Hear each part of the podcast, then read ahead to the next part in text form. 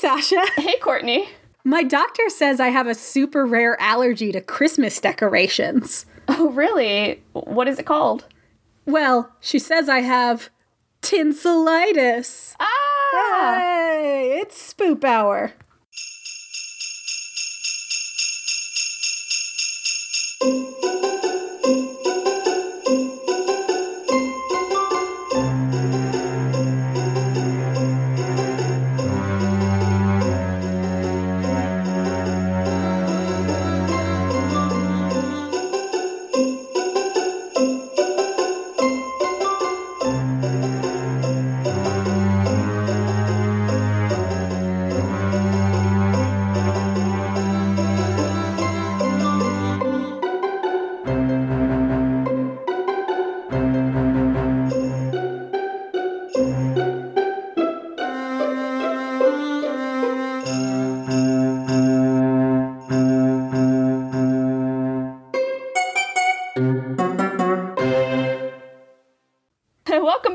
Hour, a paranormal comedy podcast hosted by two Christmas weenies. This is Sasha, This is Courtney, and, and it's the week of Christmas. it sure is. So, Merry Christmas, Spoopingtons who celebrate. Hanukkah has come to a close, so mm-hmm. happy Hanukkah, Hanukkah spoops. And happy hope- almost New Year. New Yes. is almost upon us. Yes, we hope you had a lot of latkes and tasty foods and eggnog. Mm-hmm. And Remember to eat your Christmas cake starting on Christmas Eve for all the good luck. As always, find us online on social media at Spoop Hour on Twitter and Instagram, and email us at spoophour at gmail.com. Let's also plug our Patreon. Today we spent like two hours playing Among Us with some of our patrons, so thank you for that. That was really fun. I am never going to be the imposter, apparently. but I'm gonna just keep killing you.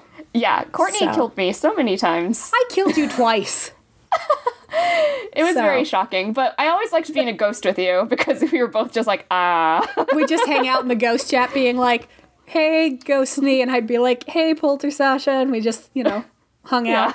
And we'd go do our, together. do our tasks. It was nice. It was basically like real life. yeah. Thank you for, in the last round, watching me while I did my tasks so I wouldn't be murdered. Yes, But then you got murdered. I'm sorry. That's fine. It's because the person who was the imposter followed me from watching you to Oh, where I went to do my tasks. So I'm sorry. it's fine. But the other tip that I have is since weapons is a visual task, if you Mm-hmm. stand and watch someone do it, you'll know if they fake it or not because the weapons go off. So that was also my way of verifying that you weren't the imposter.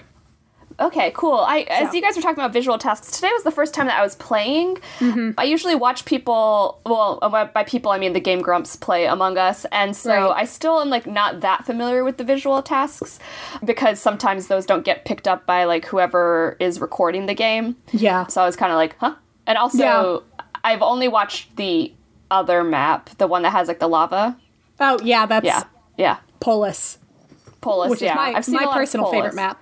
But Yeah, but maybe next time. Yeah, So yeah, and- join join our Patreon and play Among Us with us. Yes, and you'll really also fun. hear me scream at Sasha about Twilight, and we're we're gonna Yeah. eventually record something about snacks, We are, yeah. all kind of kinds of good bone cone. So go check out our Patreon.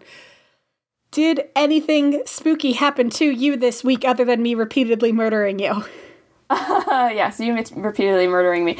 Um, no, it's finally winter break, but I will say I've had some very vivid, weird dreams lately. Not maybe not necessarily nightmares, but today I had this strange dream that I was late for our Among Us party, but our Among Us party ended up being in person and it was like murder mystery party and i was like Oh, this is no. weird but then also before that before i like was able to come to the party the dream that i had was where like for some reason i was living in harrisonburg and like near the frat houses and the toilet for my house was in my front yard Oh no, I hate Just toilet dreams. I yeah, I really hate toilet dreams. It was just really deeply unsettling, and so I woke up and was just like, oh. but oh, and I guess like one s- scary thing, not spooky thing, but Mona almost got out the front door yesterday for the first time, like since we adopted her a year and a little change ago. Mm-hmm. She, I think the door popped open because it didn't latch all the way, the screen door, and we were we came back from taking the trash and we saw her head sticking out and like one of her paws. And we're like Mona no! And then she tried to back up but her head got stuck in the Oh, door frame. no. and we were like no! So she was like so freaked out but we managed to get her back and then I almost cried because I was like don't leave me! So that was a scary thing that happened to me. But Yeah. how about you? Anything spooky? Mostly just nightmares. I had a toilet dream the other night where I was using a public toilet, but the way it was set up is where my butt was was making the toilet flush.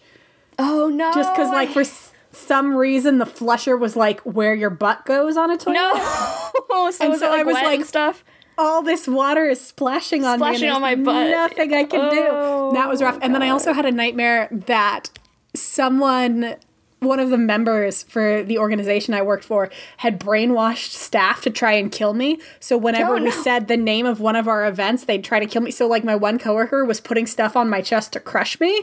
It was not Ah. great. Did not care for it. I But don't- I care otherwise, for that. you know, pretty tame in terms of spooky things.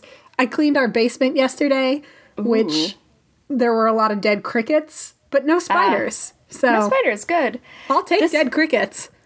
this morning I received some crocheted garland that I like hot Christmas garland that I ordered from one of my friends, Mm-hmm. and I went to go hang it up, and I stuck my hand straight into a spider web, and I was like, I hate this. Well, in it felt Hungary, so that's bad, like man. Christmas luck. So Yeah, they You know. are. I just was like, oh no.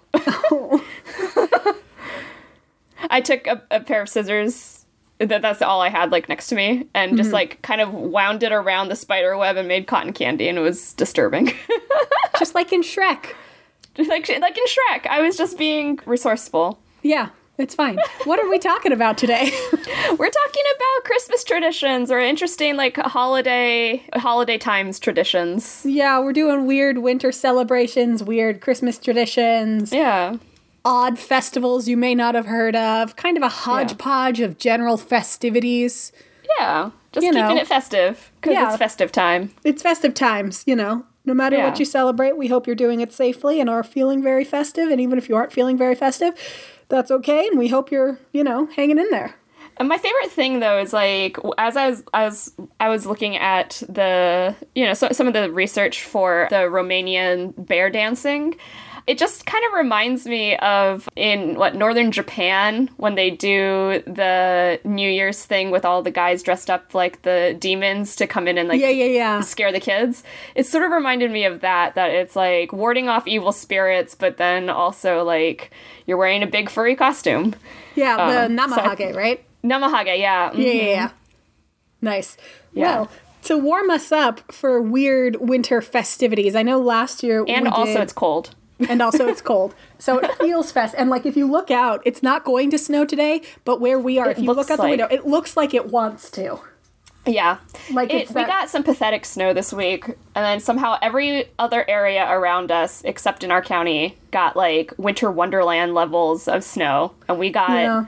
We got like light powdered sugar dusting, which was cute. And then it rained. and then it uh, yeah, and then it freezing rained. So then we got ice, but Yeah. that was that was not great. That's that's but the story of Northern Virginia. And not even Northern Virginia, just the Northern Virginia that touches the Potomac River. Yep.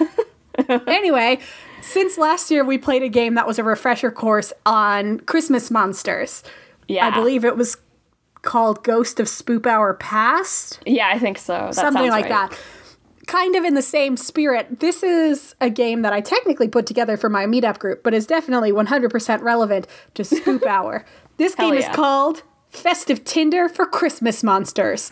Oh. So. I'm going to read you eight Tinder bios that I that not I wrote, but that Christmas monsters wrote, and then you have to tell me which Christmas monster you're about to swipe right or left on. Okay. And then, for an added fun bonus, tell me if you would swipe right or left. Okay. Ready? the first one. Fashion is my life, so if we're gonna work out, you need to rep new clothes at least once a year. Otherwise, I might get hangry.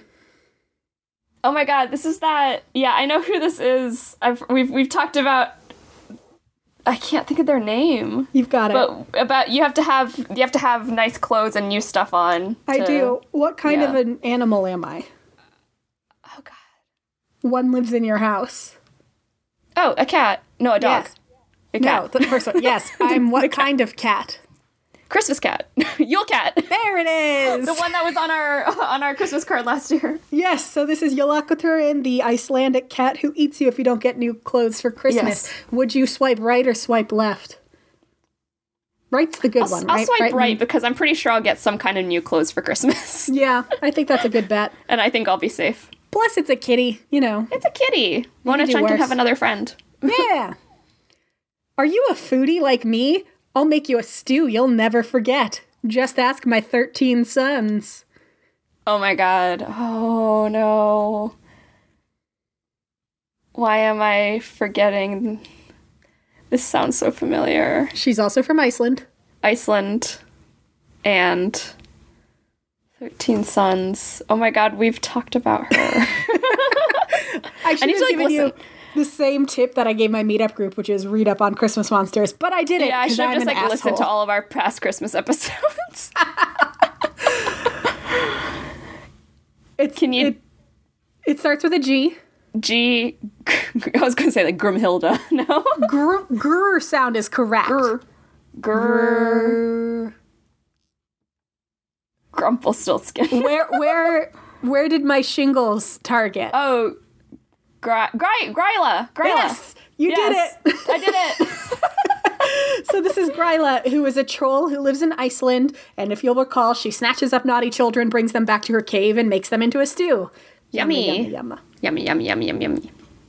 All right, the next one. Oh, would you swipe right or left on Gryla?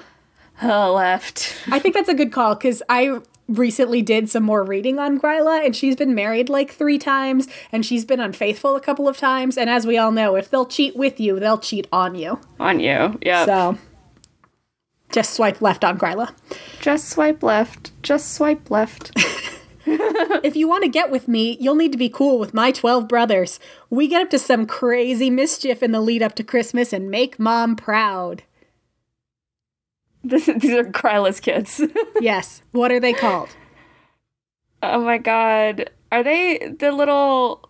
They're not the little ones who are. They're not like the little gnomes, are they? No. No. These are. They have a similar naming convention as Yolakoturin. There are 13 of them. 13 Katurin. no. yes. No, Yes. they're they're chaps. What's another word for like oh, lat? I almost said it. you almost said it. what time is it? Not right now. Don't say 4:15. That's not correct. Christmas time. yeah. What's another name for Christmas? Yule. Yes. Now, second word chap. Like Yule chap. but like it's like chaps, but it's a different way of saying like Yule lad. Yule lad. Yes, yes, it's the Yule lads, Gryla's thirteen kids who come in the lead up to Christmas, Yule and each one does a different kind of mischief. My The favorite one is Yule Spoon lads. Licker, who licks all your spoons. Absolute Yule lads. I love spending time with kids, especially sharing with them my special hobby of collecting birch branches and going on long journeys to hot locations. Oh my god. You know this one, I know this one, and I can This is see like- them in my the OG everybody refers to. Saint Nick. No, the bad kind of OG. The bad. Oh, pff, These are monsters. Yes, it's Yeah, Krampus. Krampus. I also forgot to ask you if you would swipe left or right on a Yule lad. uh, think for me it would depend on which Yule lad. it would it would depend on which Yule lad. yeah, because some do like weird shit, but like the spoon licker one, that's kind of funny. Like we could do we could do like fun little like little activities together, and that would be fine. yeah, but the ones who do like the killing stuff, I don't know. Yeah, no, thank you. I would definitely swipe left on Krampus. Good although call. here's some trivia: Krampus spelled backwards is sup, Mark. It sure is. you heard it here first, folks. Sup, Mark. also, Krampus, I know we all know that he beats children, but did you know he usually beats children with birch branches? Not just any branch, but birch. Birch branches. Yeah, he's a real birch that way. Likes include rap battles, rhymes, and visiting houses on New Year's Eve. Dislikes include people who don't let me into their house because I'm a little on the thin side. Vampires. No. The hip hop granny. No, this was this was a featured creature years ago. I think in our Oh, first yeah. Christmas episode, I played you a song about it. Yeah. It's Welsh. Oh lord. I should have reviewed. That's what I'm learning from this game is I should have just gone back and listened to like all the Christmas episodes ever. That's true. That's true. I don't know. I forget. That's fine. It's Mari Lwyd, Oh, who is the the Yeah. horse skull on a stick horse with the skull. ribbons. Yeah. That kind of reminds me of the horse spirit in Breath of the Wild. Yeah. I like bit. Mari Lwyd. Yeah. Would you swipe right? Swipe right. Yeah. I don't think I would just because I would get tired of like rhyming back at them. And then they'd come into my house and I wouldn't want them like I'd I'd want them to leave at a certain point and they wouldn't. Yeah. You know? Maybe It's like a first then. date who's like, Well, I'm in your house now, so I guess I'm spending the night. It's like I No, I really don't want please you to. I gotta be up early and I've got laundry. You know. My house is really Oh, messy. is that the time? and- Hmm, I've just got. I'm beat. Anyway, it's your house now, I guess. Don't judge a book by its cover. I know I'm Oh. not much to look at, but look beyond my rags and filth to see what really matters. The whip and cakes I carry at all times. Whips and cakes. Yummy. Yes, like that Rihanna song. But cakes and whips excite me. Um, I do like cakes. That's not Saint Nick. This is a monster. Saint Nick does not carry a whip, except maybe the version of him that owns slaves. That one might, but that one sucks. Oh. So Yeah. Oh shoot, I forget. I'm doing badly. That's okay. game. But I'm learning so reviewing so much. ding ding ding ding. Bell, bells, What's a kind of cookie that you roll in cinnamon sugar? snickerdoodle. So it's Bell Snick. Oh, bells. What's this letter? Belsnickel? Yay! You Bell did Snickle. it! And that's the German and Pennsylvania Dutch figure who punishes misbehaving children by beating them with a whip. I But if- bet. I bet Dwight Schrute talks about this on The Office. He does actually. He dresses up as Belsnickel once. That's yeah. Yep. It's okay. We'll get him next time, champ. Would you swipe left or right on Belsnickel? I think I'd swipe right just because I like cakes and I don't Me think I'd be an asshole. And I think you Yeah. could probably train him to clean himself and like dress better. Yeah. Yeah. Anyway. Three rules to dating me. One, support me trying to destroy the world every year. Two, bring your own saw. Wait, how many rules was that? Let me start again. Can't count. Wants to destroy the world. Mm-hmm. How like men. Yes, you're right. It's just all men. It's just all men. Why are men? no one knows. Can we do a word puzzle? Can you help me sound it out? Okay. I'm using my phone to contact you. I'm giving you a Ring. no. A call. Yes. it's the final sound in my name. Collie. Mm-hmm. It's a philosopher who cited a lot on The Good Place. Collie Sart. Dr- Good guess, but a different philosopher. Oh, damn it. First name Immanuel. It kind of sounds like you're saying the contraction of cannot, but fancy. Oh. Kant. Yes. Yeah. Kali Kant. Oh, I really backed myself into a corner with this sound. In the 90s, if you were too cool to say the full word for pizza, you would just. Sh- yes. Kali Kanza? It's, Kali Kanza. it's Pam's original fiance on The Office. Kallikantzaroi. Oh, I remember Kali Kansaroy. Yeah. It's the Kallikantzaroi. So these are those little Greek demons who try to saw through the tree of life every year. Oh, yeah. And on Christmas, they can come to Earth, but you can distract but them with a forget how to count. because they can't count past three because three is a holy number. Yeah. All right, Kali and this is the last one, and then your your sadness can end. I'm having fun. I'm just very dumb. I'm having fun, she said sadly. I, I'm just dumb. Oh, would you swipe left or right on the Kallikantzaroi? Uh, left. Yeah, I think so count. too. They don't know how to count, and like not to be not to be a judgmental jerk, but like, come on, three's trying to not that hard. tr- and Yeah. also, all they do is try to saw through that tree, Yeah. and it's like, I want to go out and get some za, bro. you know. All right, last one. Here we go. Bake me a cake and we'll get along just fine. Just don't get on my bad side or you'll bring out the witch in me and really feel it in your gut. Oh no. Witches. Yes. Christmas witches. Just, I mean, it is a Christmas witch. Yeah. Christmas witch. The Christmas witch. I mean, I'll take it. Do you want to play a word game? Yeah, I want to play a word game. Okay, it's German for Mrs. I believe. Frau. Yes. And then the second one, the coffee shop and friends is called Perk. Central perk. Yep, so it's the second Frau word. perk. And then Frau perk. Frau perk. if you were going to say target in Japanese, Tageto. the first syllable. Ta. Yes, it's Frau Perkta. Frau perkta. I was trying to think of a Japanese word that started with ta, and I couldn't think of anything. See, it's hard.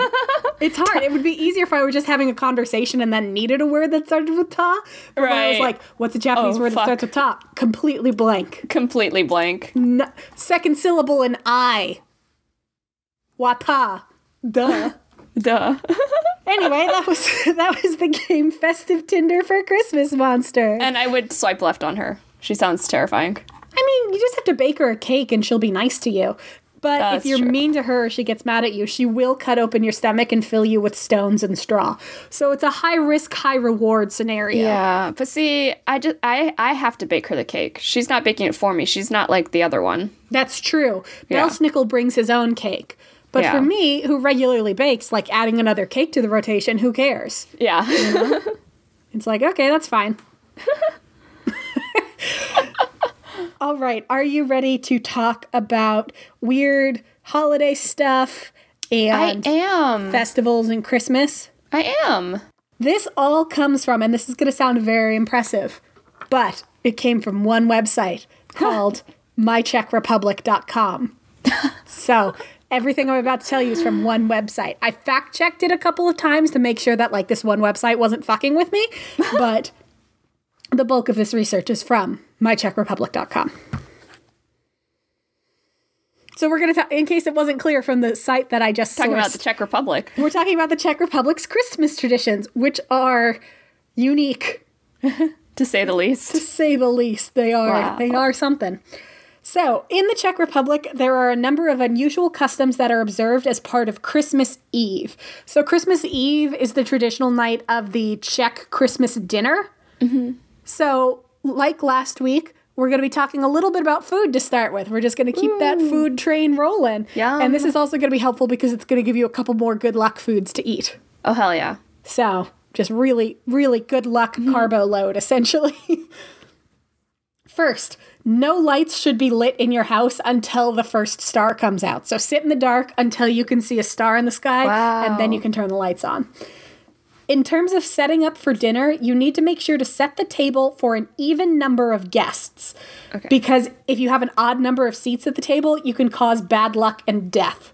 So, Oh. if you have a family that consists of five people, if it's a safe year and you're able to have people over and you have seven people coming over, you are supposed to set an extra plate for surprise guests or to potentially invite in somebody who's in need.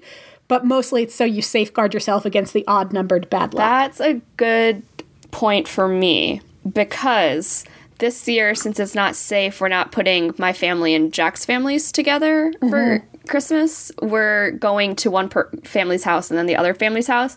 But when we split it up, instead of having eight people in one household, oh. it's five in both and three Yeah. or three and five in the other one. So we're gonna have to tell everyone to put an extra plate. Yeah, setting. set an extra plate out.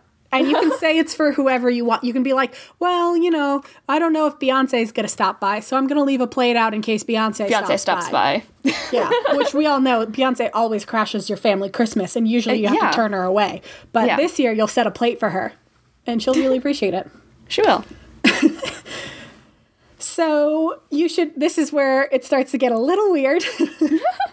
you should also tie the legs of your table with a rope, because otherwise thieves and burglars will come to your house in the new year. Amazing. So you just tie the table's legs together. I don't know how that protects you, mm-hmm. I don't know how it stops burglars, but it does, so that's Gives fine. you peace of mind. Yeah. So just tie the legs of your table together for a hot second. When you are arranging the chairs, make sure none point with their back to the door, as that is Okay. considered bad luck. So when you're when you're setting up your table, make sure to avoid the door with the back of the chairs. Okay. So everybody's just gonna sit in a line. Yeah, I was gonna say my parents' house. yeah, you're gonna have to kind of cram on the one side Three. of the We're all gonna have to just sit on one side of the table. Yay!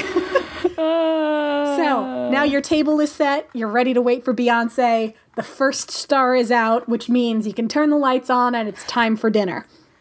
There's so many rules. Oh, well, There's I more. hope, I hope you split your time between following the rules of setting up and also cooking because your dinner must have nine courses. I saw something. I did. I, I. It must have been the check last week when I was like trying to find different Christmas traditions for food. Mm-hmm. I remember seeing someone talking about nine courses, and I was like, "That's a lot." Yeah, that's Czech Christmas, nine Wow. courses. So, among these courses are traditionally bread with honey because honey was supposed to guard against evil, mm-hmm. potato salad, and I found several recipes for Czech potato salad, fish soup, carp, fruit of any variety. So, this can be canned fruit, dried fruit, fresh fruit, just some sort of fruit. Mm. Dessert, which is usually either an apple strudel or a kind of braided Christmas bread called vanoka, and a few other courses. But I think it's kind of like choose your own for the remaining courses because I couldn't find a list of the other courses. Everything always said fish soup, potato salad, bread with honey, carp, fruit, and dessert, specifically vanoka, but nothing said like, and these are the other three courses. So I think those are kind of like, do you want a salad course, whatever. yeah. And you can also put garlic under your table because that will also help you ward off evil in the new year. Not mm. not as part of the eating, just to like stick. Mm-hmm. You also do not serve alcohol at any point on Christmas Eve. So, no booze with brunch, like don't serve yourself a mimosa with brunch. Don't have an alcoholic hot toddy in the afternoon. No boozy eggnog in the evening. No alcohol on Christmas Eve. Also, no one should get up from the dinner table before the meal is finished. So, if you have to pee, you hold it until everybody is done eating Wow. because if you break either of these rules, you are risking bad luck and a death in the family. Oh no! Yeah, so do you really want to like stay keep your ass in that chair? Okay. You have to finish your 9 courses and not leave anything on your plate except for crumbs and fish bones. So don't leave leftovers, like clean your plate. You don't have to eat the fish bones. Although I did see a thing that said one of the reasons why they served the Christmas bread is because it was traditionally thought to help dislodge the fish bones in your throat. Oh. But that is 100% not like a recommended course of action. Please don't eat fish bones and then eat Vanoka and be like, well, Spoop Hour said it was fine. We No, do not. don't do it. We don't. Please don't. So if you tell the ER that, that's on you. so now you have your crumbs and your fish bones on your plate. You should take those and bury them around trees, and that will ensure that your trees bear a lot of fruit in the new year. Also, when the meal is done, everyone needs to stand up at the same time because otherwise, the first person to stand up will be the first one to die. So you want to like time it so everybody gets up simultaneously because I guess that cancels out all of the death. That just reminds. like I don't know who gets up. Yeah, that reminds me of when we were in band and we do the sweets. Oh yeah, yeah, and everyone got up at the same time to go get dessert. yep. yep. Ah. It also reminds me of like when you're we were dismissed in high school band. Yeah. Mm-hmm. And so we'd have to stand at attention and they, then they'd be like seniors go, juniors, sophomores, freshmen. And Right. you had to wait until you were called, otherwise you'd get in trouble and you'd have to wait longer. Yeah. So it's like that, but it's with Christmas dinner, and if you don't obey, you're not gonna get in trouble. Somebody's gonna die. Die. It's like a super intense marching command. It's fine. and you have to make sure that the pets of your house aren't forgotten. After the people eat, pets should be fed to make sure that no one goes hungry on Christmas Eve. So my, like my pets are the alpha. They eat first. not not on Christmas Eve. On Christmas Eve, people eat first and then you feed the pets. okay. So And you also might want to, if you have goats, slip them an apple, and that will ensure that their milk will be sweet for the next year. Oh, yay, goats. So crunch, crunch, crunch, and then you get sweet goat milk. Cows should be fed a piece of vanoka, the braided Christmas bread, mm-hmm. and that will ensure that they are productive all year and produce a lot of milk. Oh, cows. And whatever crumbs you have left from the vanoka should be earmarked for your bees. So this is going back to bee lore from bug lore a couple weeks ago. These crumbs, when you place them in a beehive, ensure that the bees will make a lot of honey for the next 12 months. Oh, yay. Right? It's so nice. So it's like the bees are still involved. Yeah. So- good. I love the bees. You should give them a little little bit of Christmas bread crumb, and they'll be like, mm, "I'm gonna make extra honey." I got a little crumb. Hmm. Yum yum. Fortune telling is also a key part Ooh. of Czech Republic Christmas, and as such, there is more than one way to tell your fortune in an activity on Christmas. So, one is you take empty walnut shells and you make them into little boats. So you just oh. take your empty walnut shell, and each family calls dibs on one shell. So that's your shell, right? Okay. everybody in the family has called dibs on a walnut shell. And so then you stick a little candle in it. In mm-hmm. my head, it's a little tiny birthday candle, but it's just got, it's just got to be one that fits in the walnut shell. Yeah. And then you float the shells on a bowl of water. And if your shell makes it across the bowl without sinking, it means that you're going to have a long and healthy life. So you really Oh. want to pick like a thin little candle so as not to sink your walnut shell. If your shell sinks, you're going to have bad luck in the new year. Oh. So presumably last year, everyone in the world had their walnut shell sink. Yeah. It, unless you're a billionaire. Unless you're a billionaire, in which And case you can somehow got- afford a giant reinforced walnut shell that, of course, you could float a fucking Yankee candle in that thing and it's not going to sink. but that's cheating, so. In a glass jar and everything. Yeah, exactly. After Christmas dinner, you can engage in a little bit of fortune telling by cutting an apple in half from the stem down. So half half like a hot dog, not half like a hamburger. Okay. So, vertically. That's another way of saying it, I guess. Vertically. No, I'm like, like a hot dog. That's way clearer than saying vertically. so, if once you cut your apple in half, look at the shape of the core. If your apple core is shaped like a star, it means mm-hmm. everybody at the table will gather again next year and be happy and healthy when you all gather. If instead you have a four pointed cross in the core of your apple, it means that someone at the table will become sick or die within the next year. Everything's about death in this oh, one. Oh, yeah. Like, someone's Czech gonna die. Czech Republic Christmas gets real dark real fast. Like, my grandpa passed away this summer. I don't want to do all these things and see that someone else in my family is gonna die next year. Yeah, also I was thinking about this and thinking about like apples that I've cut in half, and I don't know that I've ever cut into an apple and had a star shape. Only if I cut it horizontally. Yeah, horizontally, like a hamburger. Like a hamburger. Then it's like absolutely star shaped. Otherwise, it's just like the two seeds, and it's kind of shaped like a little mini apple in the middle, Yeah. which the Czech Republic does not give an option for if you cut into your apple and there's a tiny apple Tiny shape. apple inside. here's here's what we'll do. Okay, this is the new lore. So here, you heard it here first, folks. But like, take this one and pass it along. We're starting this rumor now. If you cut into your apple and there's a little apple shape, it means you're going to have a happy and healthy year. Happy and happy year. A happle year, if A you would. apple year, yes. So if you cut into it and it's it's it's the size of a little apple, it's a apple year. Apple, you're having a apple year. You're having Happy Year, and we're calling this episode Happy Year. and then there are several very specific divination rituals at Czech Republic Christmas to foretell the most important thing. So, what else could it be except when is a girl gonna get married? Get married. There's nothing else that's more important. We gotta No. find out when she's gonna get a ring on that finger. So, on December 4th, which is Saint Barbara's Day in the Czech Republic, unmarried women can cut a twig off a cherry tree and place it in water. That twig then has 20 days to grow, and if it blooms by Christmas Eve, that means that a woman will marry within a year. If it doesn't, she's not getting married this year. Ooh. So, If a spinster doesn't have access to a cherry tree, she can then shake an elder tree instead and listen for a dog's bark. So if she hears a dog bark, it means that her husband, one, she's going to get married within the next year, and two, the man she's going to marry lives in the direction from which the bark came. So I'm gonna shake a tree Uh huh. and, And wait for a dog to bark. Yes, and then when the dog barks, like walk in that direction because you're that's where your future husband lives. That so like okay. Okay, hear me out.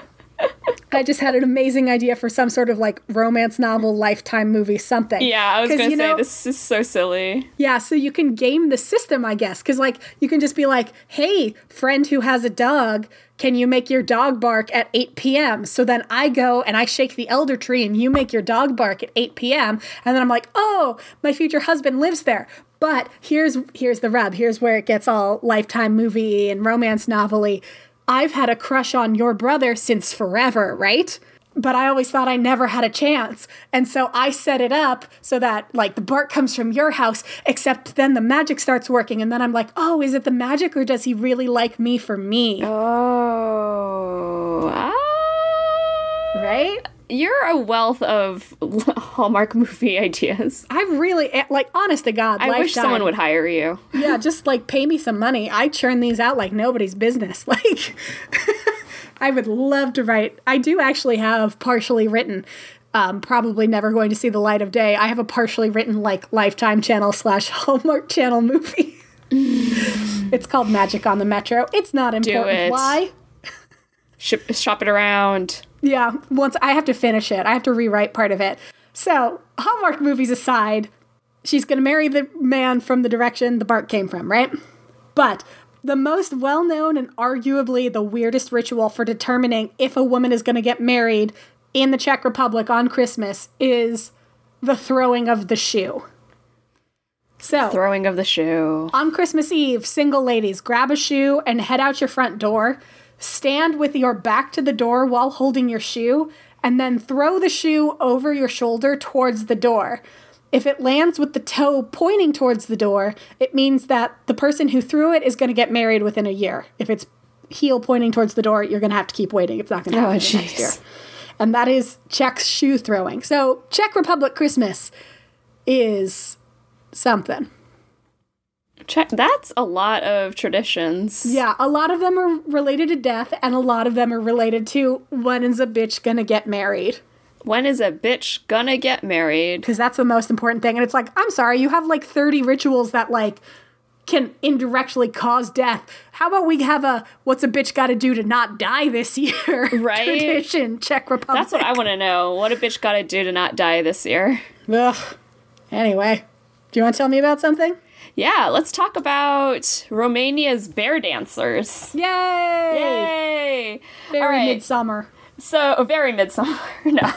yeah, like this is kind of like the Namahage tradition in Japan, but basically there are so many different colorful traditions that they have in Romania, but in particular the bear dance is I think probably one of the more awe-inspiring but also holy shit traditions. And this tradition does date back to pre-Christian times, so it's a very hmm. long-standing one. Taking place. Oh, sorry. My my research is from Dancing with Class Culture Trip, Smithsonian Magazine, and then for my next section, it's also going to be Business Insider, Atlas Obscura, and then my own personal knowledge about Kentucky Fried Christmas. But let's Yay. start with the the bears first. The bears. Taking place uh, every winter in villages and cities in Romania's eastern region of Moldova, the Dance of the Bear symbolizes the death and rebirth of time. Oh. Performed between Christmas and New Year's Eve, this ritual ble- brings together the whole community who gather to watch the performance. The Dance of the Bear will see men of all ages and increasingly in more recent years, more women dress in real bear skins and dance to the rhythm of pan flutes and drums to ward off evil spirits and ring in the new year. Oh, I was joking when I said it was very midsummer, but it's very it- midsummer. wearing, yeah. like they wear the bear skins. Oh. Traditionally, the procession, which is like between six and 24 bears, humans dressed as bears, would visit. I would love it if it was like six humans and 18 bears, and you had to figure out who was a human and who was a bear. But yeah, these big groups will go and visit every household in the village, accompanied by up to three singing quote bear tamers who are basically just characters wearing women's clothes and then also like drumming. No. Yeah, so there's there's like a whole it's basically this whole processional. You've got these bears, you have the tamers, you have the the drummers.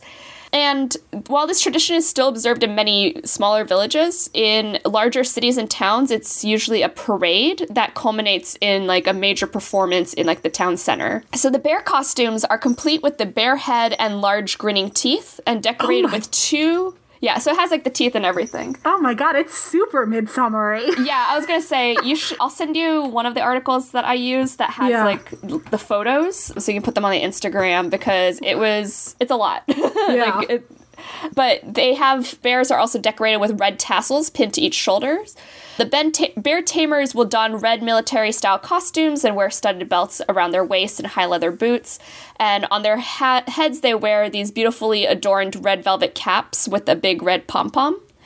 The musicians will wear traditional folk attire, which is usually white with embroidered black motifs and with red, yellow, and blue ribbons. And then the women's clothing will include like long pleated skirts, head headscarves, and the parade is announced by several cal- uh, carolers, young girls and boys called Erosi. And so the arrival of bears is announced by this small group of Erosi who blow whi- whistles to a rhythm set by the head bear tamer. Chosen for his leadership skills, the head tamer is the main choreographer and director of the ceremony, so he decides when each of the acts are played and gives the cues to all the performers. So the bears dance to the beats set by the pan flutes and the drums after practicing for up to three months before the actual day of the ceremony. So this is like a big production Yeah. that they they plan for. And I'm thinking like even for like the namahage or any like obon parades and stuff that have intricate dances in Japan, like there's always a lot of training beforehand, and it's the same for for this ritual in Romania as well. So they've they've practiced for for three months, and they the heaviest costumes will weigh up to like 50 kilograms, Wow. which is a lot. So that is uh, 110 pounds. So Damn. of of bear costume. these so these bear people are swole. Yeah, they're very swole. That's why I, it was like increasingly women are participating in this too, but it was largely men because costumes are 110 pounds. It's like the the Scottish Highland Games. They're they're doing more and more women are getting involved in that and it's these like super ripped women and it's incredible. Yeah. And so, because these costumes weigh that much, it requires strength, and you have to be able to also handle it with confidence and not look like you're being crushed under the weight of it. and you have to look look fierce when you're performing too. I would be the kind of bear that's just to like lay down on the ground and be like, "I'm hibernating. I want honey. Every keep the parade There's a going rumbly behind in my me. I'm just- I'm just to stay here. You guys go on without You me." You guys go on without me. I'll catch up. So the person wearing the costume stands up straight, and the bear looks up, like while they're doing it, right? And then during the dance, the wearer then bends forward and shakes his or her body alternatively to the left and right, creating a swinging motion using the big red tassels on the shoulder, and taking small steps either to the front or the side. So basically, making it look like the bear is dancing They're doing the electric slide but as a bear. but as a bear. During the ceremony, several acts are played, and in one of them, the bear tamers will hit the bears with whips made of horsetails, while the characters dressed up as women do so with sticks. And in the central act of the bear dance ritual, the bears die and then are resurrected to symbolize renewal, the end of the new year, and the beginning of the new one. And upon resurrecting in the final act, one of the bears is lifted on a stick by two of the characters wearing women's clothes, where he or she will continue to dance, lifting a round braided bread named kolak. Oh, For I wonder if that's anything like the Czech The braided Czech- bread. yeah, there's lots of ra- bra- braided breads in, in Yeah. Europe. so for the Geto Dacians, ancestors of present-day Romanians, the bear was a sacred animal with healing powers. And the life cycle the bear was responsible for regulating seasons, entering hibernation before winter and waking up in spring. Urs, the Roman word for bear, is also found in that of Ursa Major or Ursa Minor. The Ursa Major constellation's position is most closely connected to the succession of seasons as well. And so the tradition of the bear dance, preserved since ancient time, is still alive and gaining in popularity as well among young Romanians. Although a lot of them, uh, the, the traditions still are mostly confined to the mountainous and hilly regions of Moldova and Bukovina. So it's still, it's not all across Romania, but it's becoming more and more popular even with young people to kind of keep up the tradition. It's really cool. The photos are dope. I'll send Yeah. you some of them. Yes, please do. Yeah. I like it. Also, Mm-hmm. how the Chicago Bears not adopted any of this? Like, I realize they probably Right? don't want to adopt the whip, the whip part or the parts where you're wearing an actual like bear skin. But Yeah. come on, go Bears! Like, do the bar dance. I'm so sorry, Chicagoans, for murdering your accent. Yeah, all of the our Midwestern listeners are going to be like, "What the fuck?" They're all gonna be like, "Oh, jeez, oh no, Don't go Bears!" they're they're going to stop listening to us. I mean, if the Irish haven't, I'm so sorry.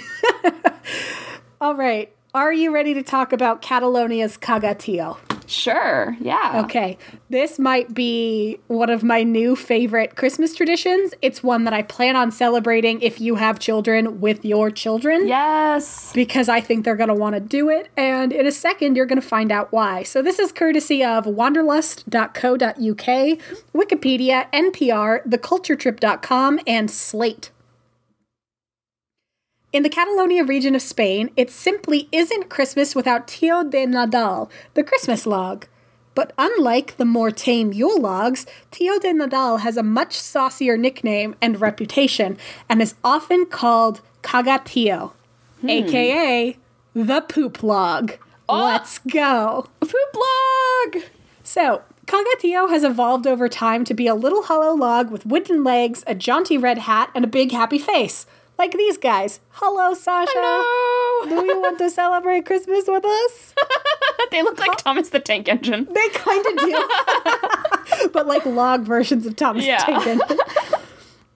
According to the lore, Cagatillo shows up on the doorstep at the start of December, often coinciding with the Feast of the Immaculate Conception on the 8th. If he shows up at your house, you are to let him inside and take care of him for the rest of the month. Children are encouraged to feed him scraps of bread, dried beans, nuts, dried fruits, or orange peels in the early days of December. On cold nights, Cagatillo is wrapped in a blanket to make sure he is comfy and warm. In the last few days before Christmas, kids are instructed to treat Cagatillo extra well and feed him even more. And then on December 24th, Cagatillo's time comes. Ooh. He is wrapped in a blanket covering his butt end, and he is partially stuck in the fireplace if one is available. Like everything I read said that over time that part of the tradition has kind of faded away just because the prevalence of fireplaces is less common now. Yeah, I was gonna say we don't have a fireplace. We have a fire pit in our backyard, but we don't have like an actual proper one. Yeah, so if you have a fireplace, you stick his butt end in the fireplace. If you don't, you just leave him wherever he is and you just cover the butt end with a blanket. and then Oh, the you're family keeping his butt warm. I'm sorry? You're keeping his butt warm? Oh, you're smiling at me. Okay, I'll stop. Continue. You do want to keep his butt warm, though. So the family gathers around him and sings the Cagatillo song, which translated explains what's about to happen to Cagatillo. this is the translation of the song. Shit, log. Shit, nougats, hazelnuts, and mató cheese. If you don't shit well, I'll hit you with the stick. Shit, log. Shit, log. And then we get out the stick. The children beat Cagatillo with sticks for a little bit and sing some more. Then the adults send the kids into another room, either to warm their hitting sticks or to pray. When the kids come back, there may be a stinky smell to show that the pooping is complete, courtesy of a well placed herring under the blanket. When the blanket is removed, kids find candy, figs, and candied orange peels, cookies, and small toys because Cagatillo was a successful pooper. Oh my god. Do you see why I'm celebrating this with your children? I see why you want to do this with my children. Yes, we're gonna have the poop log, and we're gonna hit the poop log, and then they're gonna go into another room and like think about what they've done for a couple minutes, and then when they come back in, the poop log will have pooped out treats. Oh my god. And like one of the things that poops out is like a very specific nougat treat. I think it's called Tiron or something like that. Uh huh. And it's like it, it it's pretty much exclusively associated with Cagatillo. Oh my god. It's amazing. So, Cagatillo started out as a pretty standard Yule log symbolizing the gifts of warmth and light given to the given by the earth in the form of wood for fires. So, it's just like a way of acknowledging we couldn't be alive if it weren't for logs like you. right. Eventually, this practice was commercialized into a log with a painted face and red hat because they realized they could sell you a log with painted face and red hat. And it looks like Santa, but a log. Mm-hmm. Mm-hmm. But it's a log, yeah. So it kind of folded in like an old tradition and a new tradition. Mm-hmm. And then at some point, the tradition morphed into going into the woods and finding a log, bringing it home, and taking care of it until it gave back in the form of small gifts and candy. So it was like, you know, mm. Encouraging you to like be nice to this log and be nice to others because eventually you will get it back in return. Yeah. So the log like thanks you for your kindness by giving you candy and stuff. Interesting.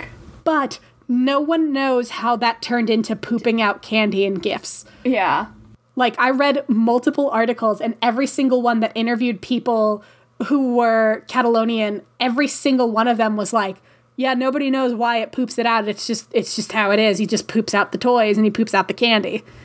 I don't know what to tell you. nobody knows where that part came in. Are you ready for some even more fun from Catalonia? Yes. This isn't even only their only poop related Christmas oh tradition. Oh my god. So they also have Caganer, who is a little porcelain figure with its pants down to poop in nativity scenes around the region. I've heard of this because I like scatological humor and sure it like blew up on the internet a few years ago, I think, where people were like, Why is this man pooping in the nativity scene? Yes, so I know why that man is pooping in the, in the nativity scene. It's not to be like disrespectful or sacrilegious because. Yeah. You know, a lot of Spain is still very religious. Yeah. It's because Caganer's presence and the resulting fertilizer that he brings ensures a prosperous harvest in the new year. So he's pooping so that things can grow. Oh my god. That's amazing. And every year you can buy Caganer in the form of public figures, including politicians and celebrities. That's so one of the articles I read, it was clearly from the year of the first royal wedding, the one in 2010, because they had a William and Kate figure Oh my God. of Kagatillas where they were in their wedding outfits, but also their pants were down and they were pooping. Oh my lord. And those Like, Oh my god. those are just thinking- Catalonia's poop traditions. I I've never been religious, but there have mm-hmm. been like a lot of things this year where I like see people's nativity scenes and they always have like really strange and like unique or like accidental nativity scenes and I'm like, mm-hmm. damn, now I want a nativity scene and I want a cagatillo. I mean, yeah, one, I absolutely want a Cagatillo. Two, I'm sure you all have seen at this point, but the minimalist nativity scenes, Yes. those crack me up. The ones where it's literally just blocks that say what each thing is on it. So there's like a block Yeah. labeled sheep. I fucking love that. That's Did you see the one that's just like a bunch of different Balls. sized balls? I love it. It's so funny. You know, and like my family, because I'm I'm I'm pretty sure I've mentioned before I was raised Yeah, Catholic. My family has our like historic nativity, Mm-hmm. except at this point, full decades ago, one of our dogs would always steal one of the cows from the nativity scene because you know there's animals there because they're Yeah. they're out in the The block that says sheep. the steals one of the blocks that say sheep. And so the butt is all chewed. oh no. but every year we still put it out. It's just, yep, that's the cow that Kalani chewed on. Oh my god, that's so funny. So, Oh, anyway, man. if you have a minimalist nativity scene or you have pictures of accidental nativity scenes, email spoophour at gmail.com. I love Please. accidental nativity scenes. They're really funny. If you have a cagatillo, Yeah, if you have a cagatillo or if you have a caganer on your family nativity scene, Yeah. email spoophour at gmail.com. We want to hear about it. I want you to do the pooping log tradition with my kids, but I, I also will. don't want you guys to hit the log. We won't. I'll think of something else where you have to just like rub the blanket over the log to or, warm them up to get yeah, the poop warm up going. the yeah, warm up the little log, or and then we'll send them into the other room. I'll nice send them to into the other room and be like, "You guys got to jump up and down, okay? Really warm up so that he can warm up too." So I'll send Yeah. them into the other room and be like, "Run around the house a couple times." Yeah. and that's when we'll put the candy, candy under his butt. Yes. Amazing. amazing. you want to tell me about Kentucky Fried Christmas? All right. So Kentucky Fried Christmas, another thing that will make you poop. Yay! So Christmas wa yappari Kentucky, or Christmas dinner is definitely KFC. Each year, millions of people across Japan will celebrate Christmas around buckets of Kentucky Fried Chicken. Families will order party barrels weeks in advance that come with coleslaw, shrimp gratin, uh, triple berry tiramisu cake, and of course, lots of fried chicken. And not just chicken, it could be chicken strips, chicken nuggets, really just like all the fried. You're ordering a huge party pack. Sure. And then the Colonel Sanders statues outside storefronts will be dressed as Santa throughout December as KFC earns the chain a third of its annual income. So, What? yeah, Kentucky Fried Christmas is so big that it covers a third of their annual income. That is. That is mind boggling. Isn't that bananas? That's how popular it is. It's In one, one, of week? yeah, it's Japan one of Japan's longest standing Christmas traditions and That's amazing. you think about this, Japan's a very secular country, so they didn't Mm-hmm. have Christmas traditions until about well, I'll, I'll get into it, but basically Yeah. in the 1930s, and so it's it's pretty bananas that it's that big even now. Yeah. So with most Christmas traditions, it's basically just a marketing campaign. For years, English language media would cite company spokespeople who basically said that the idea came from expats who came to Japan and they wanted like an alternative to a turkey dinner for Christmas. But basically, that wasn't kind of that that wasn't doubted for a really long time until the actual person who brought KFC to Japan spoke up a few years ago. And this is Takeshi Okawara, who is the manager of Japan's first KFC. And he confessed that basically it started with kind of a marketing lie. And KFC Japan is hmm. still kind of like denying this, but because they've made such a like a, they get a, third of their out of revenue from it. Like it's a whole. Yeah, it's a whole thing. But here's here's Okawara's version of the story, and he was the first person to like open a KFC in Japan. So after visiting a KFC test store at the 1970 World Expo in Osaka, the young entrepreneur Okawara was smitten by the late stage success of the company's founder Harlan Sanders. He was a very re- restless businessman himself, and he was kind of humbled by this jovial American who job hopped into his 1960s, uh, sorry, into his 60s before hitting the big time with his first KFC location. And when a recruiter offered Okawara an administrative position, he declined and he opted instead to be the in-store manager of Japan's very first KFC. He basically wanted to see like how everything's done like from the the store level and so how to make the chicken himself from scratch and know the inner workings of the company that way. So KFC that Okawara opened was in Nagoya in the 1970, in 1970, and it ended up failing so miserably that Okawara was left almost homeless, and he would sleep on sacks of flour in the kitchen to Oh save on God. rent. And the oh. red and white striped roof and English signage basically confused people. They didn't really know what this store was selling, and people thought it was like a barber shop, maybe. But they like couldn't figure out that there was oh. like chicken. Yeah. But basically, the one thing that kept him going was the taste of this fried chicken. And the more he ate, the more he became convinced that, okay, this chicken could succeed. It could become a household name. This could become a, like a really big thing. So, on the verge of defeat and giving up, Okawara's shot at redemption basically came from a nun at a nearby Catholic school. He was hired to dress as Santa San Oh. and hand out. Basically, they asked him to cater a kindergarten Christmas party with fried chicken. And knowing his business was on the line, he went above and beyond the call of duty. So he basically took on the spirit of this jovial spirit of Colonel Sanders and Santa and wrapped it into one. And he started holding like the barrel of chicken and dancing around with the kids. And he was like, Kentucky Christmas, Kentucky Christmas, happy, Oh. happy. And basically made up a song and danced around, and the kids just liked it so much. And so then another elementary school hired him to do the same thing. And you kind of put it together that like Christmas could save KFC Japan. Nathan Hopson, professor of Japanese history at the University of Nagoya, says that by 1930, Christmas had been firmly entrenched in the Japanese psyche, and you'd get these ads that said, okay, the old man of the north, like talking about like St. Nicholas or Santa, families exchanging gifts, and Christmas Eve was all about date nights and going to like dances and theater shows and basically the thing that was missing was like any kind of traditional western christmas food like they hadn't cracked that yet mm-hmm. and so Okawara ended up pro- promoting fried chicken as the substitute for the traditional Christmas turkey. Because like Japan knew that, the Japanese knew that from like TV and movies that like, oh, you have this traditional Christmas feast at dinner, and they didn't have turkeys. Like that's not something that they eat in Japan.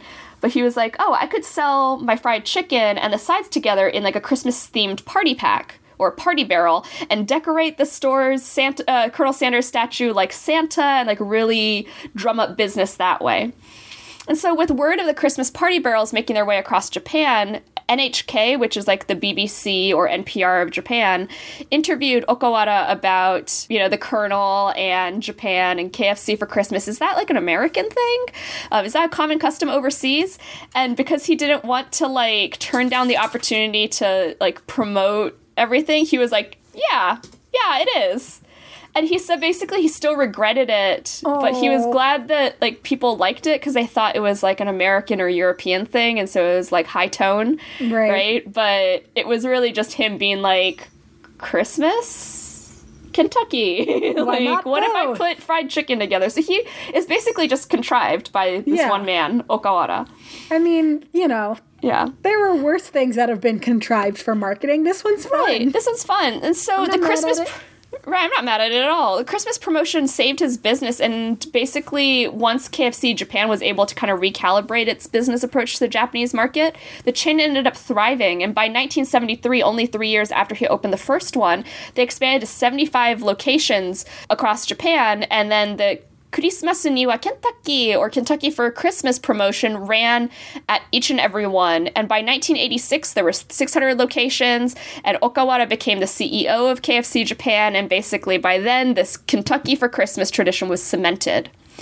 And, you know, because there was this lack of pre existing Christmas traditions among the Japanese, and because Colonel Sanders kind of looks like Santa if you dress him up in red Colonel Santa, yep. basically filled this vacuum of like what like of this need for Christmas dinner Yeah. and like a lot of the associations that westerners have about fast food establishments especially like KFC ha- didn't make it to Japan so basically KFC was looked at as like and other like family restaurants like Denny's and that kind of thing were seen as like trendy and hip but not fast and convenient. Like you could take a date to K- KFC and not be embarrassed. Like it doesn't have that same like why would you take someone to McDonald's on a date feeling? So Yeah. that also added to it because Christmas is kind of like a, like I said before it's like a date event as well as like families. And so it's got this very like exotic and kind of romantic view for japanese. And it, it just kind of fit in. And also since japanese homes maybe don't have like depending on where you live like especially in cities don't have large kitchens and stuff takeout just makes sense for the holiday. Yeah. and so it's like everyone was able to still celebrate and have fun. And basically in japan can, eating fried chicken is what makes christmas feel like christmas so i'm here for it we had Yeah, a like kentucky that. fried christmas party Yeah. in japanese club in high school and that was really fun We should, when it's safe to gather again, we should have a Kentucky Fried Christmas party with a, with a cagatillo. We'll have like melting pot Christmas, where we just pick and choose all of our favorite Christmas traditions. oh my god that'd be so much We- fun We smush them together. So we get the poop log and we make them poop out candy. We okay have christmas fried chicken. 2021 Yeah. hope let's have a mashup christmas party Yes, Christmas 2021 is mashup Christmas. You heard it here first. You heard it here we'll first, tie folks. the table legs together, Czech Yes. Republic style. Uh, we'll all get like we'll wear our newest clothes for the Yule Cat. right she won't be mad Yeah, we'll bake a cake. it'll be good it. I love it. So, hmm, what else should we include in Melting Pot Christmas? Thinking about different things we can yeah do. right We'll put out a colander to ward off the Kallikantzaroi yes so that they have to count the little holes. I'll I'll make little Yule lads out of like paper crafts and stuff. Yes, Yeah. we'll get little papercraft Yule lads, and we can do like a scavenger hunt where you try to find all 13 of them, right? like split into teams, and however many you find, maybe we be- put like Kind of like Elf on the Shelf, where you like make Yeah. uh, make them do things. So you'll have I'll make one that's like licking a spoon. yes, and one that's just like sucking at milk, like he's got a little little milk carton. what are your suggestions for melting pot Christmas spoopingtons? What of all of the weird Christmas stuff we have talked about over the past three years? I think this is now our fourth Christmas episode. I think so, yeah. Yeah, so Well, because it's like our third Christmas all around, but we've talked a lot about holiday things, like We all have. over the place. so we gotta what what Christmas traditions have you learned about on this podcast that you want us to incorporate into melting pot Christmas next year? Mm-hmm. Um, mm. Because obviously Kentucky Fried Christmas, hundred percent, Hundo P. absolutely, hundo p. But no see, now I'm like even thinking about this week. I'm like, fuck, I'm getting KFC this week. right? I know. I- As you were talking, I was like, man, I really want fried I really want chicken. KFC all of a sudden. Yeah, I just want that fried uh, chicken. Mm. Maybe I'll get some fried chicken tomorrow. I have a doctor's appointment, so on my way back from my doctor's appointment, I can get fried chicken of some sort. Yes. Uh, mm. Anyway, anyway, thanks for listening, Spoopingtons. We hope you have a safe and warm Christmas if you're celebrating Christmas. We hope you have a safe and warm what Friday if you're not celebrating Christmas. Is it Yeah. Friday. I think it, I think Christmas Yeah, is Friday, Friday. this year. Yeah. Yeah. And you know that you're having a good week and the year's winding down. Don't dwell too much on what could have been this year, but Mm-hmm. think about what you did accomplish. And even if your accomplishment is I survived 2020, that's, That's great. major. That's You huge. You did Gold it. star for you. Yeah. So Yeah. we're happy that you're here. We're happy you listened to us. Thank you so much for your support throughout the year. Um, we really appreciate it. I, Yeah. I, I. So I had. Oh wait, heard, this is. Oh wait, this is not our last episode for 2020. no. But we it's have coming one up. more yeah, after one this. more. Yeah. yeah. I had heard of Cagatillo before because the Believer Skeptic podcast, our pod friends, Uh, mm-hmm. they did an episode on it. The first, their first Christmas episode, Yeah. so years ago, and I remember hearing about it and being like, "Oh man, I should look into this," and we should talk about it on Spoop Hour. But because of the kind of person I am, I live in fear of people being like, "You're plagiarizing Yes, from other yeah. podcasts," which is ridiculous because like there's only so much paranormal stuff. Like obviously there's going to be overlap, and so I waited for four Christmas episodes and only just now busted out Cagatillo, and it's so much more magical than I ever could have It's hoped. amazing. so I look forward to celebrating forever. it with your children. We're just gonna make him poop out all the candies. Also, I like the detail of you put a herring under there, so they smell something and they're like, "Oops, somebody's Oops. been pooping." Somebody pooped. we got a oh, pooper. It's magical. If you've ever had a cagatillo, please email spooper at gmail.com We have and many tell us how amazing it was. Because I just want to hear about it. So, yeah. Pour yourself a glass of eggnog if you like eggnog. Eat a Christmas tree cake if you have them. Just hang in there. Enjoy. Treat yourself. Get some rest. We love you. We sure do. Merry everything.